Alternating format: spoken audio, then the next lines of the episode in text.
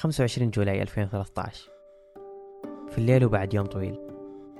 أعملت مي وسادو حتى في أيام الإجازة أرسلت لوالدها قبل 25 جولاي بشهر الجملة التالية. أنا مشغولة للغاية. وأفكر كثيرا مرة واحدة على الأقل يوميا في أن أترك وظيفتي. ولكني أعتقد أنه يتعين علي التمسك. 25 July 2013 في الليل وبعد يوم طويل. منسدحة ميوا سادو على جنبها وبيدها جوالها. في خلال تصفحها للجوال شعرت أن قلبها يضعف وينكمش مو بقادر يوصل الدم والأكسجين لكامل جسمها. ما نعرف كانت ماسكة جوالها تخفيفا لضغط اليوم وتنبسط بكم لعبة أو فيديو أو ماسكته عشان تشوف وش باقي لها من مهام تنجزها لبكرة. 25 جولاي 2013 في الليل وبعد يوم طويل 両親から再発防止につなげるため公表してほしいという強い要望があったと説明しました。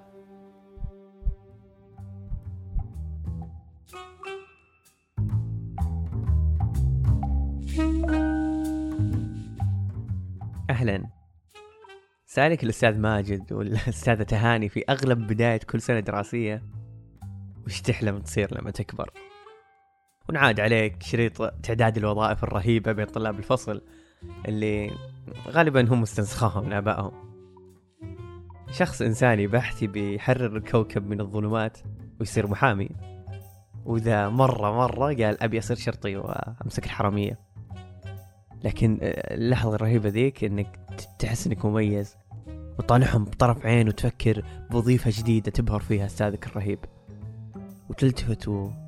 وتقول أبي أصير عسكري شو اسمك؟ ميهاف طيب ميهاف إيش تبغى تصيري إذا كبرتي؟ اسكرير خلاص نمزح. في بداية البشرية كان كل شيء يمارس كأداة حياة مو بوظيفة.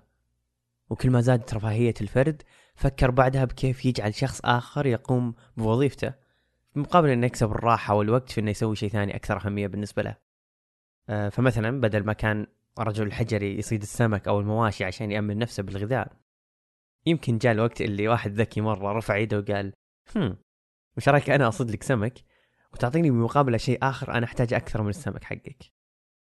صوف خرفانك مثلا. فصار اسمه وظيفته صياد.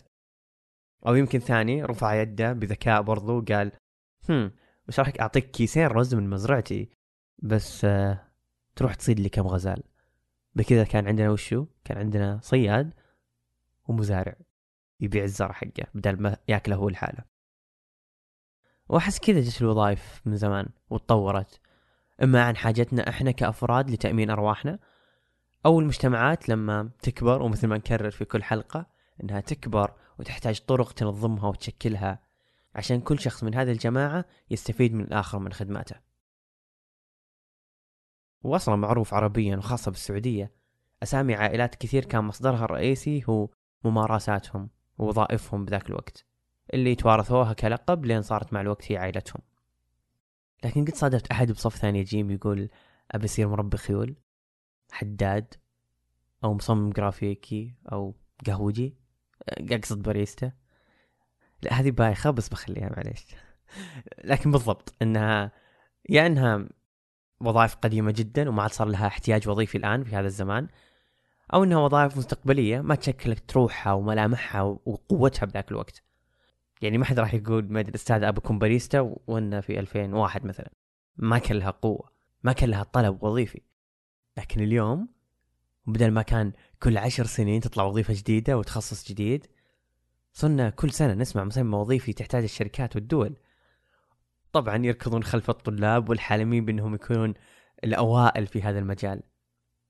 إحنا الحين في ثورة وظيفية يتقاتل فيها الأغلب على مقاعدهم عشان يواكبون العصر. ولا ما لهم إلا يقعدون معلقين في ماضيهم الوظيفي اللي كل سنة تأكله الآلة وتتحكم فيه التكنولوجيا. قالوا بفترة من الفترات أن البرمجة هي لغة العالم الجديدة وللآن وأجزم أن كل كليات الحاسب في جميع أنحاء العالم زاد معدل رغبة الطلاب فيها. وارتفعت سمعة كليات التصاميم والتسويق لما تحول السوق والساحة الإعلامية لحلبة يفرض فيها كل معلن عضلاته الإبداعية. والسعودية فعلت حالة الإنذار الكبيرة في أرواح الطلاب الصغار لما أعلنت عن الرؤية وحاجتها لتخصصات معينة تخدم حلم الدولة المستقبلي بشكل مباشر. واللي داخل تخصص معين يحبه جالس في زاوية أفكاره. يهاجس بهل راح يقدر بعد أربع سنين من الدراسة يحصل وظيفة في تخصصه؟ ولا يدور له وظيفة جانبية يسكت فيها جيبه؟ ما حد يدري. أتساءل لو أنا وأنت كنا موجودين قبل مية سنة وش الوظيفة اللي بنحس أننا ننتمي لها؟ وهل أصلا الوظيفة واكتساب الرزق بذاك الوقت ينتظر مننا ننتمي؟ ولا يسحبنا الله ويرغمنا على حبه والإبداع فيه. أو كرهه لكن عدم المقدرة على تركه. ليه أبوي وأبوك ما طلعوا من وظائفهم الحكومية اللي من أربعين سنة فيها؟ ليه أنا وأنت نختنق بعد كم شهر في دوام جزئي ما يتعدى حتى خمس ساعات في اليوم؟ هل تعدد الفرص له دخل؟ لما ما كان عندهم خيار أصلا للتغيير وكانوا يعيشون حياتهم باللي عندهم؟ hair oils in her kitchen. We're always being taught that we're supposed to know what we want to do when we grow up. When you're multi passionate, you want to dip and dabble in those different things. It doesn't mean that you're not committed to your job, it just means that you have other outlets that bring you joy. And that brings me to. هذه نيكولا ماثيوس كانت تقول في فيديو عن موجة الأعمال الجانبية في موقع تد أن الجميع كان يقول لنا أن لازم نركز على تخصص أو أمر واحد عشان نبدع وأن صاحب الصنعتين. بالضبط كذاب. لكن أحس هذا الكلام ما عاد صار صدقي.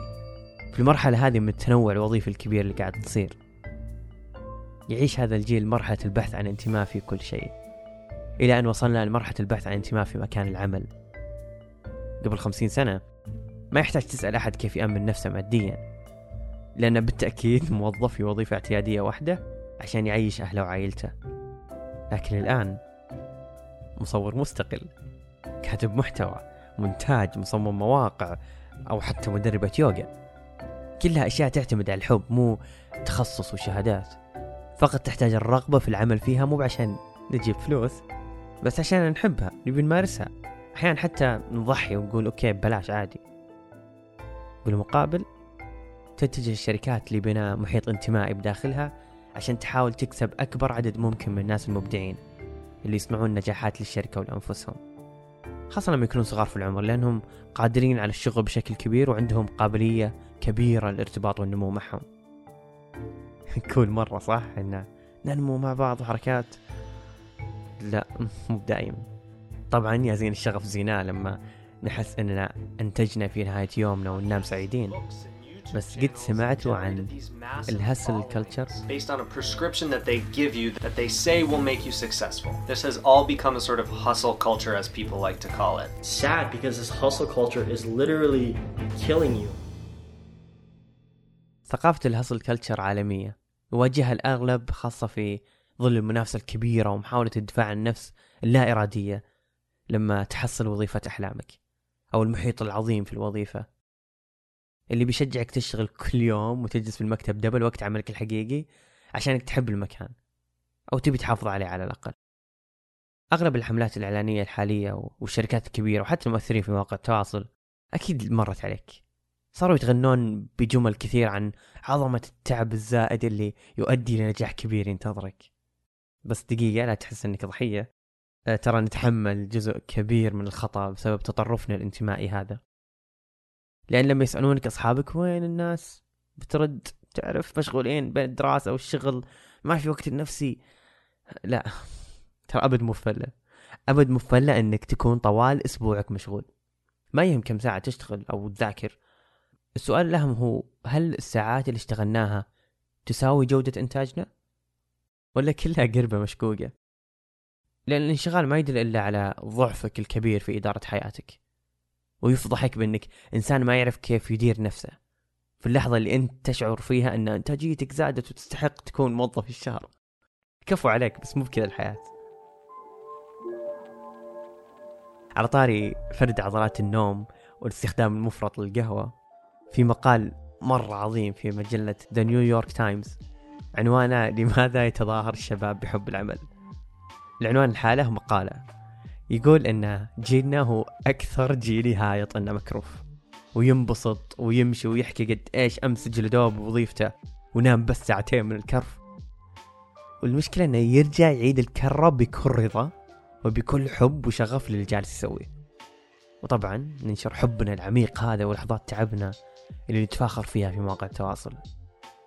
يصير الكون كله عبارة عن سباق بين الأجيال عشان نثبت لأنفسنا وللغير. إننا أشخاص نعمل ونستحق الراحة لو لو جتنا. لأن حتى ال weekend ما عاد هو لنا. صار break نمارس فيه الإلهام. عشان إذا رجعنا لأحد يكون عندنا أفكار أكثر لصاحب العمل اللي جاهز يستنزف في مخنا. عشان كذا نتحمل نسبة كبيرة من المشكلة. بس تبي تعرف قد إيش الانتماء يقلب عكسي للحد اللي يضرك؟ لما تحبهم لدرجة توافق إنه ما يدخل جيبك شيء. هنا ندخل بمعضلة إضافية. لما يستغل شرف ونبالة التطوع. على يد بعض الجهات. لكن قبل نشوف وش سالفة التطوع خلينا نسمع هذا الجزء من برنامج خواطر. حتى المحاماة يحول جزء منها وهذا التخصص إلى عمل خيري. وعندنا مثال اليوم مع الأستاذ ماجد العتيبي. جاءتني حالات في المكتب تتمزق لها القلوب. ما عندها القدرة المالية إلى أنها توكل محامي يترافع عنها وينصرها. هذه هي زكاة النعم. كيف تزكي النعمة اللي أنت فيها؟ بأن تتبرع من جنسها. هذه هي زكاة النعم. عندك نعمة ربنا آتاك مهارة معينة. كيف تزكيها حتى تنمو؟ كيف تبارك فيها؟ كيف تحمد الله سبحانه وتعالى عليها؟ بأنه تقضي جزء من وقتك في إعطائها أو تقديمها مجانا لخلق الله. If you like what you do, you, you don't have to work for the rest of your life. That's right. That's exactly. yeah, that's what I meant to say. هذه الحلقة من برنامج خواطر 11 تكلم فيها أستاذ أحمد الشقيري عن التطوع البحت بصيغته النبيلة اللي نشوفها تساعد الإنسانية والكوكب من مساعدة المشردين إلى نادي رياضي للمسنين أو حتى مساعدة شرطة مدينتك في بعض الأعمال الأمنية الصغيرة فحسب تعريف التطوع الرسمي هو تقديم المساعدة والعون والجهد من أجل العمل على تحقيق الخير في المجتمع عموما ولأفراده خصوصا. ويطلق عليه مسمى عمل تطوعي لأن الإنسان يقوم به طواعية دون إجبار من الآخرين على فعله. حسب آخر أرقام هيئة الإحصاء السعودية في 2018 عن التطوع تقول أن نسبة المتطوعين فوق 15 سنة وصلت ل 14% من سكان السعودية. شيء حلو. وأن الدوافع في التطوع مختلفة. 40% قالوا أنهم حبوا المساعدة للآخرين 30% تقريبا قالوا يحسون أنه واجب وطني عليهم أنهم يخدمون الدولة. 8% منهم قالوا أن التطوع راح يعطيهم فرصة جيدة للتواصل مع الآخرين أو ممكن فرص للوظيفة مثلا. و4% بس يقولون أنه ممكن تطور مهاراتنا. الأرقام شوي تفرح الحمد لله وتشرح الصدر. وتخلينا نعرف قد إيش إحنا مستعدين نرفع يدنا للمساعدة بمجرد ما نشعر بحاجة أحدهم لنا. لكن لكن بما أننا ذكرنا محاسن التطوع فلازم نعطيكم زاوية ثانية اللي بعد تهمنا في هذه الحلقة. هوسنا بالتطور المهني والحصول على مكانة مرموقة بالمجتمع كأفراد وهوس بعض المنظمات بمضاعفة أرباحها والاستفادة من الموارد البشرية بدون أدنى تكلفة. خلانا نستغل التطوع. ونقتل العطاء والمبادرة الحقيقية اللي المفروض تصدر من إنسان لإنسان آخر. غيرنا مفاهيمه وحورناها لمصالحنا الشخصية بطريقة عجيبة وواضحة جدا.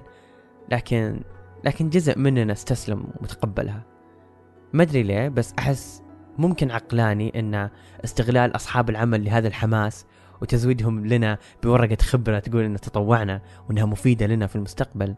أه، تخلينا نتحمس شوي. كوننا أشخاص نحتاج مقومات معينة عشان نواجه فيها سوق العمل خاصة أن كل أحد يروح له يقول نبي خبرة. فنحس أن هذه الخبرة الوحيدة اللي نقدر نكسبها فإن نروح نتوظف ببلاش مثلا. يعني صاحي أنت تطوع بجمعية خيرية أو تروح تساعد ناس محتاجة. لا روح خليك في مجال مهني وطور علاقاتك. روح تطوع بمكان يمكن يمكن يوظفونك بعدين. بس في الحقيقة أن الجهد المبذول في كل هذه الدوام التطوعية يستحق راتب طبعا إحنا مو ضد التطوع المهني عادي إنك تتطوع بمهارة تمتلكها أو خبرة سنين بمجال معين. تتطوع بخبرتك حاجة أعظم من إنك تتطوع عشان تكسب خبرة. وترى في فرق كبير بينهم. التطوع إنك تخدم الإنسان بما تملك وتحاول تغير لو ثلث الكوكب بشكل جيد. تساعد المحتاجين وتساهم في تغيير فكر لأجل تبني أمة سليمة. لكن اللي حاصل الآن أن التطوع صار وظيفة براتب صفري. ليه نستنكر كل هذا؟ لأن الجهد مفترض ينشر ما يقدم كعطية. طبعا استمروا بالتطوع لكن بطريقة أكثر نضج. وأكثر فائدة للكوكب لنفسك. لأن بحور التطوع كثيرة وحاجات الكوكب تبدأ من مساعدة تايه في معرض أو فعالية إلى مساعدة لاجئ ينزل من القارب حي لكن تأكد عمر التطوع ما كان أداة لكسب الخبرة. لأن لو استمر بهذا الحال تدريجيا راح يفقد نبالته وعظمته ويصير هوس نجري وراه للشهادات. بدل ما يكون الجري خلف الإنسان. للبحث عن إنسانية.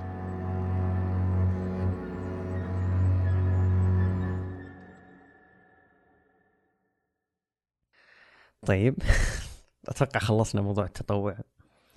أم الكلام فيه كثير الكلام فيه كثير بس ما كنا نبي نهاجم مرة كثير. لأن أحس الموضوع بدأ يزين بدأ بدينا نصير مثقفين وعارفين حقوقنا في هذا في هذه الزاوية. أصلا بدا الشركات يخافون مننا شوي في إنهم يقلصون معدل التطوع عندهم. لكن انتبهوا صدق. بعيدا عن هذا كله قبل فترة سمعت حلقة في بودكاست أجنبي كان يتكلم فيها عن الانغماس بالعمل أو الديب وورك قال شيء مرة مثير للاهتمام. خلينا نسمع هذه الجزئية وبعدين نرجع نسولف عنها. You said that the people who were engaged in deep work uh, ended up being happier. So it's not just a question of being more productive, but you're making the case that deep work produces a kind of intrinsic reward uh, that doesn't come from being distracted? It seems to. And in fact, this caught me off guard when I was researching my book. I ended up adding a chapter to the book that was not in the original proposal, that was all about these findings I kept coming across and these stories I kept coming across about deep living also just being good living. People who spend a larger proportion of their professional time concentrating intensely on a single high skill or high craft target tend to enjoy their work a lot more. And there's a lot of different factors about why that might be true, but I, you know, ended by saying a deep life is a good life. And that's something I really believe in. It can take a knowledge work career and make it much more satisfying than being in a persistent state of putting out fires and busy distraction. هم. أوكي. أكيد لاحظتوا إنه مركز جدا على صحة العمل والإنتاجية أكثر بكثير من طبيعة البشر ومقدرتهم على أداء أعمالهم. وهذا أحسه شوي أناني وغير عقلاني لما نقول أن العقل البشري يقدر يسوي أكثر. أوكي. نعرف أنه يقدر يسوي أكثر بس مو بالصالح يسوي أكثر أحيانا. وفي شيء مرة يضحك قال المقدم ردا على الضيف اللي كان متمسك بأن الجهد شيء جيد. خلينا نسمع هذا الجزء Uh, you know, I took a vacation a couple of weeks ago, and for the first time in a long time, I actually decided to unplug. So I didn't have internet access, I wasn't checking my email. I literally was cut off from things going on at work. Uh, and when I got back, there were a number of things that had happened in my absence, uh, some of which I wish I'd had the chance to weigh in on.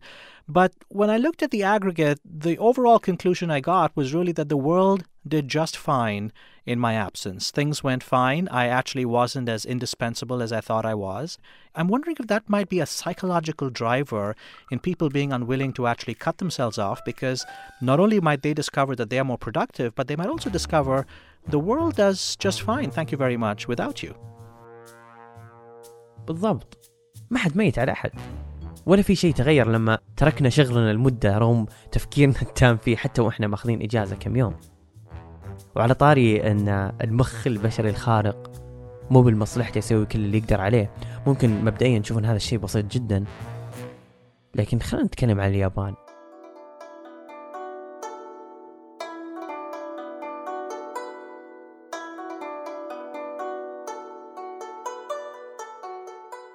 بعد الحرب العالمية الثانية انغمست اليابان في محاولة العودة للمجد من خلال العمل الجاد عشان يستعودون دولتهم في أقصر وقت بعد الهزيمة والخسائر الكبيرة اللي انتزعت كل شيء منهم.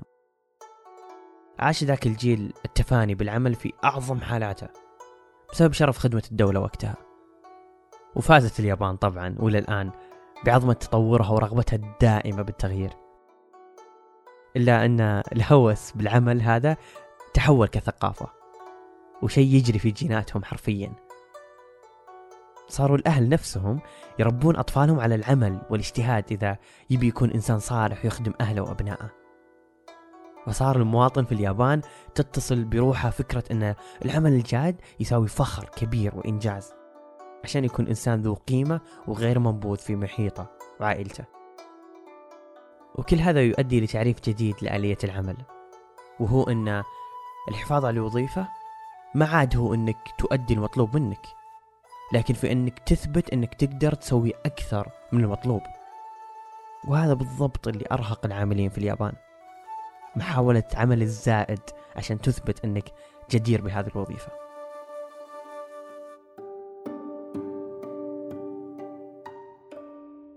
25 جولاي 2013 في الليل وبعد يوم طويل. عملت ميوا سادو حتى في أيام الإجازة. ولو نحسب عدد الساعات هذه بيصير سبع ساعات تقريبا باليوم. أدري بسيطة بس ترى هذه الساعات الإضافية مو بالأساسية لعملها. يعني عليك الحسبة لو كان دوامها الأساسي ثمان ساعات.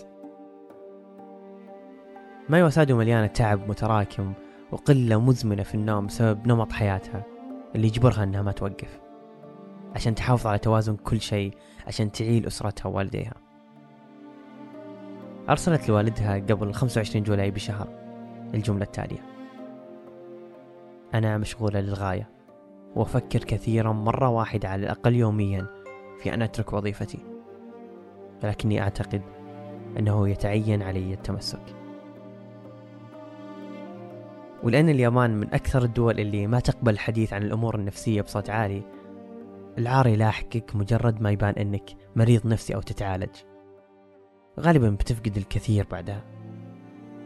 حتى أساطير الساموراي توضح لنا أن للهروب من العار وفشلك الكبير وعدم مقدرتك على التحكم بنفسك وأخطائك لازم تنتحر عشان تكفر عن خطاياك وضعفك اللي يفشل. 25 July 2013 في الليل وبعد يوم طويل. منسدحة ميوا سادو على جنبها وبيدها جوالها. في خلال تصفحها للجوال. شعرت أن قلبها يضعف وينكمش مو بقادر يوصل الدم والأكسجين لكامل جسمها.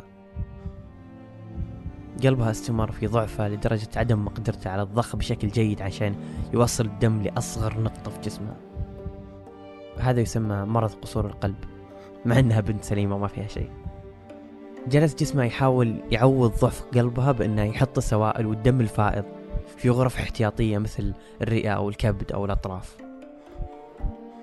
لكن لما يصل القلب تدريجيا لمرحلة عدم مقدرته أصلا على تأدية وظيفته بشكل حرفي يموت الشخص ببطء وجسمه غرقان ما نعرف كانت ماسكة جوالها تخفيفا لضغط اليوم وتنبسط بكم لعبة أو فيديو أو ماسكته عشان تشوف وش باقي لها من مهام تنجزها لبكرة. 25 جولاي 2013 في الليل وبعد يوم طويل. توفت مايو سادو كامرأة عاملة تحاول تنقذ أهلها.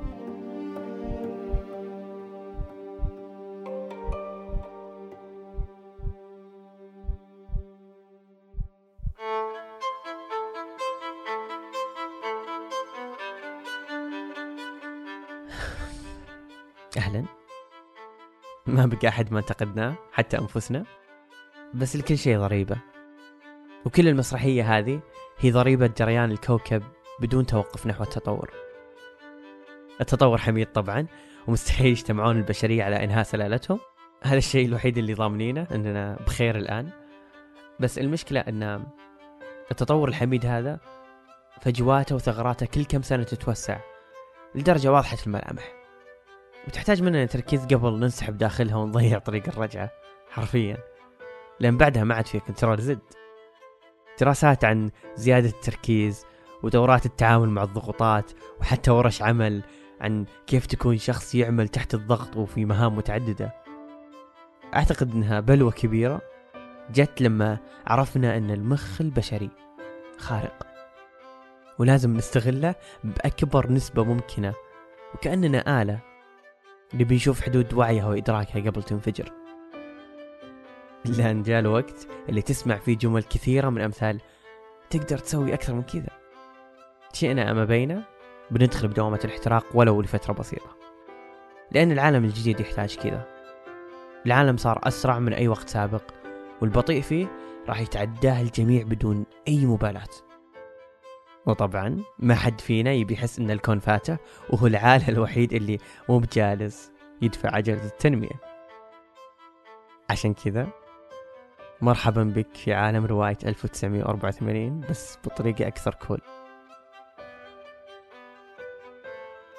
لما حتى الجلوس لساعات بدون فعل أي شيء يحسسك بالذنب وكأن فوقك شخص يقول لك قد إيش أنت شخص فاشل. الأخ الأكبر ما عاد صار ملك أو حاكم دولة مثل الرواية. الأخ الأكبر صار مدير شركتك أو أهلك والمحيط اللي تعيش فيه ويحاول دائما يضغط عليك. أو ممكن أنت الأخ الأكبر لنفسك أخيرا إذا تتساءل عن اسم الحلقة كاروشي. اسم صنعوه اليابانيين دلالة على حالات الموت بسبب العمل الزائد سواء كان نتيجته انتحار أو موت مفاجئ بسبب الإجهاد وكاروشي واضح أنه صار موظف الشهر انتبهوا لأنفسكم ترى حربنا واحدة أنا مبارك 159時間に上っていました NHK は労災認定から3年以上経っての発表となったことについて今年の命日以降両親から再発防止につなげるため公表してほしいという 強い要望があったと説明しました。